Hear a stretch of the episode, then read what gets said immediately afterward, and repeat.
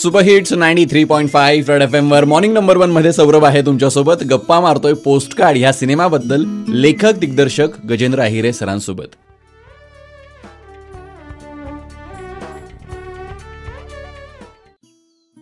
Sir, पत्राचं एक अनन्यसाधारण महत्व आहे, पत्रांची एक गंमत आहे. तर तुमच्या आयुष्यात पत्राचं काय स्थान आहे आणि तुमच्या लक्षात राहिलेलं पत्र, त्याबद्दल काय सांगाल? पत्रांची गंमत आहेच ना. मला मी एका पत्राचं खूप वाट बघत होतो. मी 6वीत होतो आणि पोस्टमनची मरेस्तोवर वाट बघितली मी. तेव्हा रिझल्ट लेट झाले होते आणि वाट बघतोय ते लेट होत होतं आणि इतका त्रास होत होता मला 6वीत, कारण तो शाळेचा रिझल्ट येणार होता.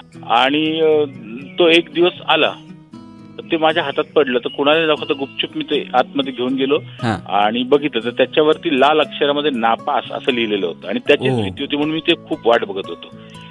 तर त्या पोस्टमनचं माझ्या डोक्यात इतकी तिडीक गेली की ह्याने मला इतके दिवस वाट बघितलेली असताना हा कुठून तरी सायकलवरनं आला आणि ह्या माणसाने मला एक वर्ष उद्ध्वस्त करून टाकलं.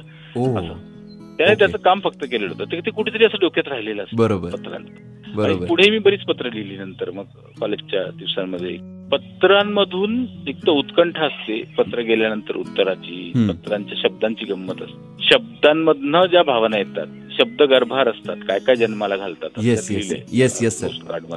गाण्यामध्ये.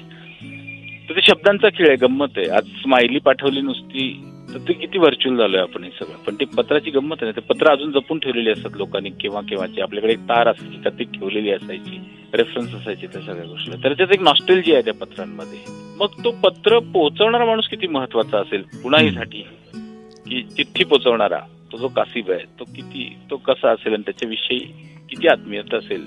अगदी खरंय सर. आणि म्हणून आजही पत्र आपल्याला हवीशी वाटतात, आपण पुन्हा जुनी पत्र वाचतो.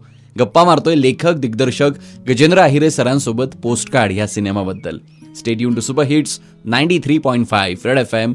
बजाते रहो.